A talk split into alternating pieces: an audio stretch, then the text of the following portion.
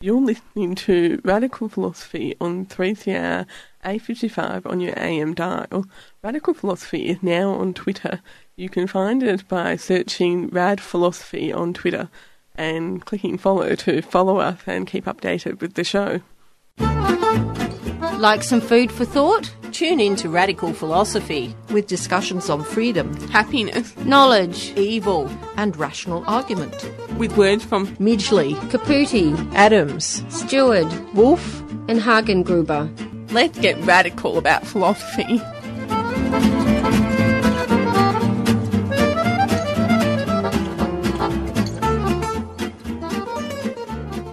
You're listening to Radical Philosophy on Radio 3CR 855 on your AM dial. And I'm Katharine Jenkins, Assistant Professor of Philosophy at the University of Nottingham. Thanks so much for tuning in to Radical Philosophy. I'm your host, Beth Matthews. Today on the program, I'm going to be speaking with Dr. Karen Bell about a working class green movement. This is part one of a two part interview. Welcome to the program. Thank you. And now, can you tell us a little bit about yourself? Right. Well, um, I'm myself from a working class background, although I am now an academic. Um, and I've been an environmental activist really since about the 1980s when I accidentally did a course in environmentalism. I say accidentally, it's because it was the only one that fitted into my timetable. Um, and then when I realised uh, the problems that we were facing, because we knew about climate change at the time, obviously I thought, well, you know, I need to be involved in this because this is like the challenge of our generation or my lifetime. So um, I've more or less tried to be effective in environmentalism. So I've been involved in the environmental movement since then, so quite a few decades. Um, I trained, I did a lot of manual jobs when I, after I left school at 15. Um, and then I eventually went back, I went to university to train to be a youth and community worker because I thought I'm doing all this activity um, and I realized I could get paid for it. So I went and uh, trained then when they used to have courses in youth and community work and they used to have paid community workers um, to do that. And then I found myself working a lot of disadvantaged communities on working class estates where people were very often their problems were to do with the environment and so I was involved in different environmental projects and programs with people on these estates, and um, and then uh, I decided to become an academic because I found, apart from the fact that our Prime Minister at the time, David Cameron, had decided that we didn't need professional community workers anymore because anyone could be a community worker and people should do it for nothing which if anyone's done as a job knows that it, it's actually quite difficult and you need to have skills or you can really mess things up. So it was partly because the jobs were drying up a bit, but also because I felt like I wasn't really being that effective because I could do things on a local level, but really we need to change things at a higher level. Like nationally, we need to change policies and you know, internationally, we need to change the policy. So um, I went and did a training at University of Bristol um, to become uh, in social policy. And um, they did give me a grant eventually because I was doing it part time, paying for it myself, um, on the condition that I did um, a master's. And I had to write a thesis uh, so I thought I'd write up some of the environmental projects that were going on in the community that I actually live in. So I was working and living in the same community, developing a community market. Um, I was also going to a lot of um, uh, meetings about what should happen in our community to make life better for people. And it was incredibly frustrating because the community wasn't being represented. It was just a lot of professionals there deciding what should happen to us. and I was trying to tell them the point of view from having lived on the estate for a, a couple of decades and not being listened to and everything. So I basically wrote that up as my master's dissertation, and along the line, I became interested in environmental justice as a topic because in the UK we weren't really using that terminology at the time, and it was coming from America, like the, the working class environmental movements in America were really the environmental justice movements which were very much based in black and minority ethnic communities and some poorer white communities. So I discovered all this literature and I thought, oh, you know, what's been happening to us is reflected in the United States and all over the world in these different places where working class people are carrying environmental burdens, not being listened to by the policymakers, and not supported by the environmental organisations, the mainstream ones.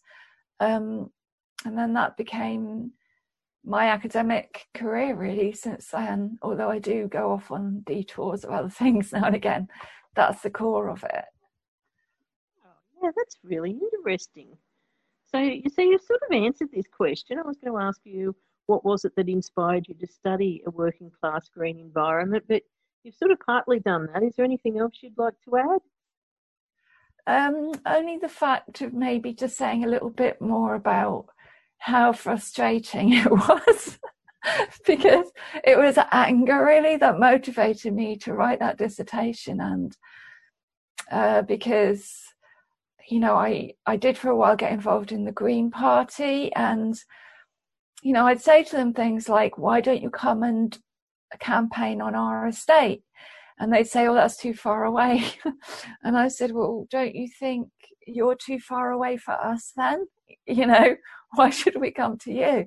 Um, and uh, and then they um, there was one particular meeting where um, i was getting quite upset because um, if you want to get rid of your green waste like the waste from the garden and we live on an outer estate because in the 1950s in the UK they decided to put the working class people on these outer estates and that I mean the intention was very good. It was about uh, these sort of green communities where everyone had a big garden and green spaces but they didn't put any jobs here they didn't put any facilities everybody had to go somewhere else to get what they needed they were miles away from the city centre and it became a little bit of a dumping ground. So it got associated with some problems.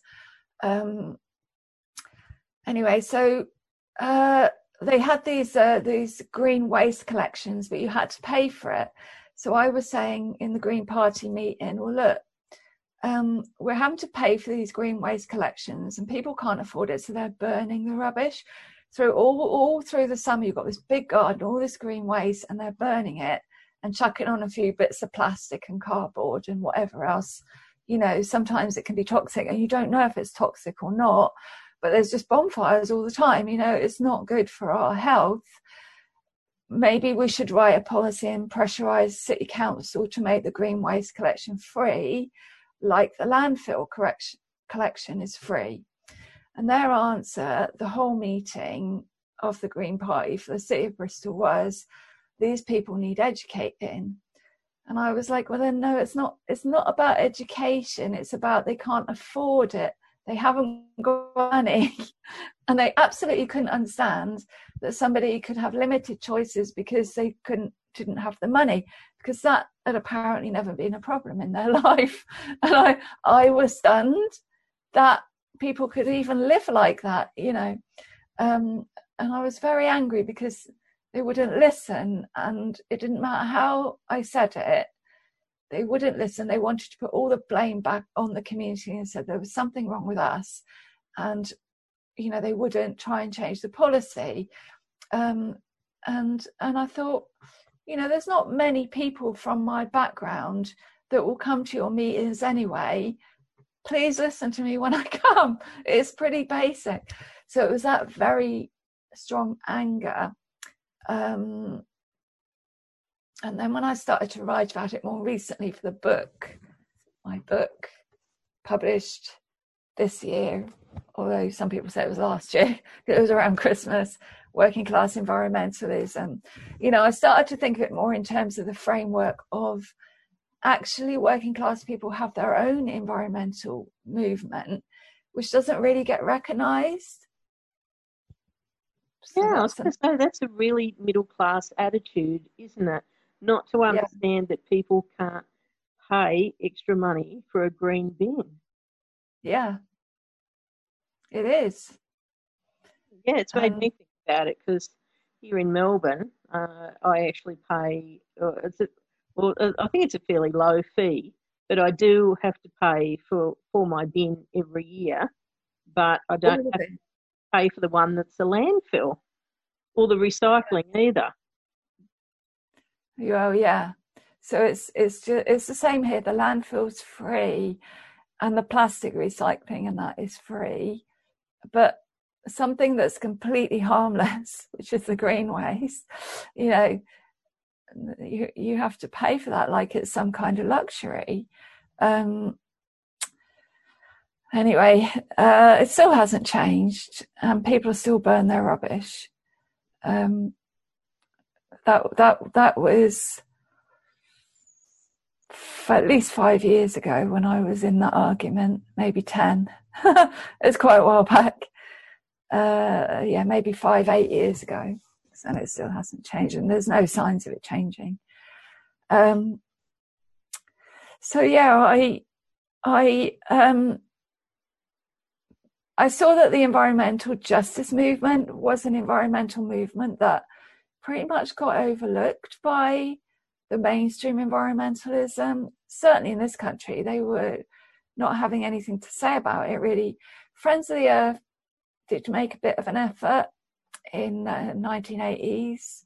Um, they came up with a few research projects looking at environmental disparities between where the polluting factories were and the you know the incomes of the communities which was really really helpful um, because then we could see this pattern of you know the working class communities having to live with the polluting factories but in the united states they were doing way more than that. And a lot of the research was being done by the working class people or them working with academics. Um, so i saw that we had that.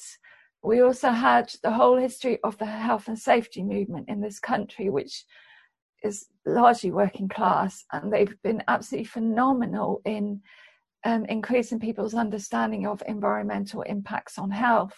All the work on asbestos which also happened in the United States and Australia and some other countries, um, about the gold mining, um, you know, various other kind of mining uh, impacts on the workers and the surrounding communities. That was all working class people via the health and safety movement that were making known those problems, but that wasn't even particularly being seen as environmentalism. It's just, oh, that's health or that's community, it's not environment. So I was thinking to myself, well, how can they expect us to get on board with these other environmental issues like climate change when they're not seeing the immediate, the environmental issues that we've been working on as working class people as part of the whole package of environmentalism. It's it's already putting up a division there and a barrier that people are going to have to cross. So I thought the more we could get them to recognize working class environmentalism, the more that, um, you know, working class people will get on board with the climate change struggles, which they hadn't particularly strongly until very recently. In fact, even now, the attitude is there. There's a lot of support, but they're not joining um, these organisations that focus strongly on climate change. So, um, how are working class people disproportionately carrying environmental burdens? Yeah, so um, well, I've mentioned a few already with um, you know, the polluting factories. So if a polluting factory's got to go somewhere, chances are it's going to go in a working class area. Um, and if there's a sort of racial hierarchy in the country, it will go in the black and minority ethnic community. They get landed with the pollution. So it's carrying the burden because we use the products that are made that cause that pollution. Say like the Teflon coating on the on the saucepans, for example.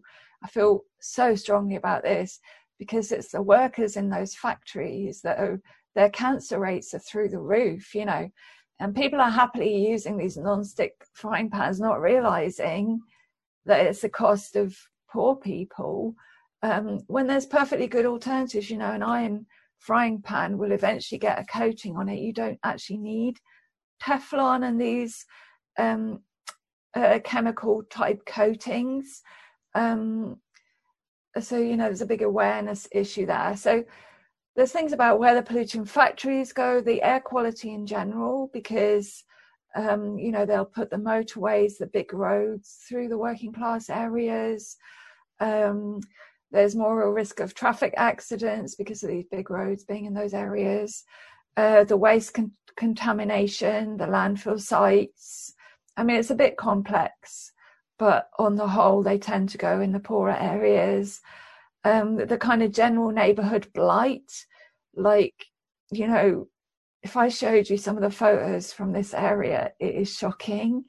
Um, and is it, it, you know, like the pubs and things, they literally leave them after they've closed for 10, 15 years where they just fall apart before our very eyes and it's all rubbish gets dumped there, old mattresses, the building gets set alight, you know, there's wire, there's this, there's that. It's just a, it's a death trap for anyone who got in there, you know. Uh, so that kind of stuff, which if it was in a wealthier area, they wouldn't let that happen. They'd get it fixed or sorted out. You've got food poverty, which I include as an environmental problem because food is an environmental issue fuel poverty, which is an environmental problem, people not being able to keep themselves warm in the winter. So every year in this country, even though we don't have the coldest winters in the world, we have 30,000 people on average die of cold because they can't keep their house warm. You know, so that's a, a class issue. Um, we we have the kind of chemical toxicity because you know wealthier people can afford the organic products. They can afford to move away from chemical issues you know they can afford the organic food organic body products that kind of thing. Uh, what else? The flooding because um, it tends to be poorer people that live on the floodplains because the houses are cheaper. Although there is a bit of a trend for middle class people to live by rivers and with scenic views and stuff but even in spite of that, it's still mostly the poorer people that live in, on the floodplains. Um, if there's any kind of disaster, it's usually the poorer people that have the trouble um, uh, escaping or putting their life back together after, like we saw with Hurricane Katrina in the United States, and certainly globally, the poorer countries suffer more. Um, so that's issues there where working class people carry the environmental burdens. Could you explain about the difference between eco socialism and eco feminism? Okay, well, um, ecofeminism is about seeing the exploitation of the environment in the same way that you see the exploitation and destruction of uh, uh, women. So it's kind of looking at that uh, as a sort of parallel comparison of um, harm between the environment and women. So mostly laying the problem at the door of patriarchy. Um, so patriarchy has a sort of violent tendencies and um, these hierarchical tendencies, a kind of way of seeing things in sort of dualistic terms. So it's like nature, humanity, man, woman. This is all coming from um, patriarchy. So that so ecofeminism is very much focused on the problem as being patriarchy. Although there are different, you know, you could have a socialist ecofeminist, for example. Um, so there's different strands of it. Um, but uh, whereas um, um, eco-socialism is more about seeing uh, the destruction as coming from capitalism and that capitalism is the source of the problem and locating the hierarchy more in terms of class um, but it's class slightly in a different way to how i'm using it a lot of the time because it's about class in terms of ownership of the means of production, you know, coming from Marxism. So you either own and control the means of production or you're exploited in that process. And there's a sort of contradictory type of relationship there. Um, I mean, uh, some Marxists look at this all more intersectionally and say it's not just about class, you've also got to think about gender and all the other issues, race, etc. I mean, both have been critiqued by uh, some black minority ethnic groups and um, other other sort of equalities groups for not taking account these other issues and making it too uh, focused on a particular issue.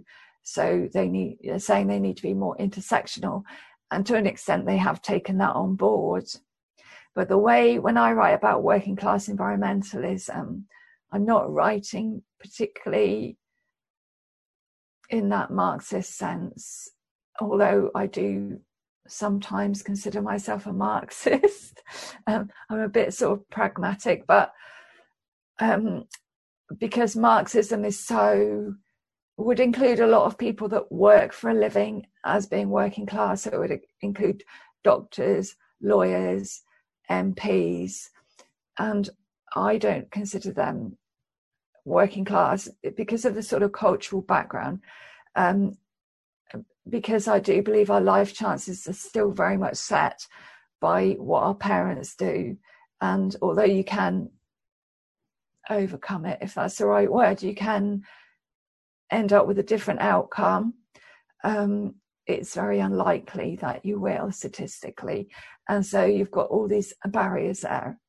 Um, and that's what I'm interested in with the working class environmentalism. It's more to do with, because probably most of the people in that Green Party meeting that I talked about were actually working class in a Marxist sense, you know, um, in terms of their relationship to the means of production but not in the sense that I'm thinking about it because they hadn't come from a background where poverty was an everyday occurrence and you really had to think about um, if you really needed to spend your money on a certain thing. Um, so, you know, to me, that that's important. So that's using the, the philosophy of Bourdieu more about looking at um, the cultural aspects of class. So I've certainly got I've gone off a bit of a tangent there, but but basically that that is the difference between the eco-socialism and eco-feminism as I understand it. Could you explain the three proposed main themes dominating contemporary environmentalism? Okay, so I'm not I'm not not sure entirely what you mean by that, but um, I've written about um, Jean Martinez Alier from uh, Spain, who uh, talked about these three different types of environmentalism. So he was talking about the cult of the wilderness. So basically, that kind of environmentalism that is all about, um, you know, we need to have places that are untouched by human hand or mind or whatever. And then he also talked about um, a sort of gospel gospel of eco efficiency which is you know sustainable development slots into that to a certain extent it's like how can we get more with the resources that we have without having to change too much of what we do so um ecological modernization, those kind of philosophies, how we can just use technology to keep our lifestyles but have things greener. So that's another strand that he sees. And then what he calls the environmentalism of the poor. Um, so what he's basically saying is, uh, at least if you look globally, um, most poor people are very much connected to the environment because they have to deal with environmental devastation. Like I've just said, they're carrying the environmental burdens, but also, you know, they're trying to eke out a living, sometimes using their resources more, in a more immediate manner than some middle class or wealthier countries or people. We're quite often a bit more removed from it. So he's he's seen those three strands. So if if that's what you mean, then you know you you could look at it in those terms. Thanks very much for coming onto the program today. Thank you very much for listening and for giving me a space to talk about these things. And I've been speaking with Dr. Karen Bell about a working class green movement. Hope you've enjoyed the program and do stay tuned for Swing and Sway. This is part one of a two part interview.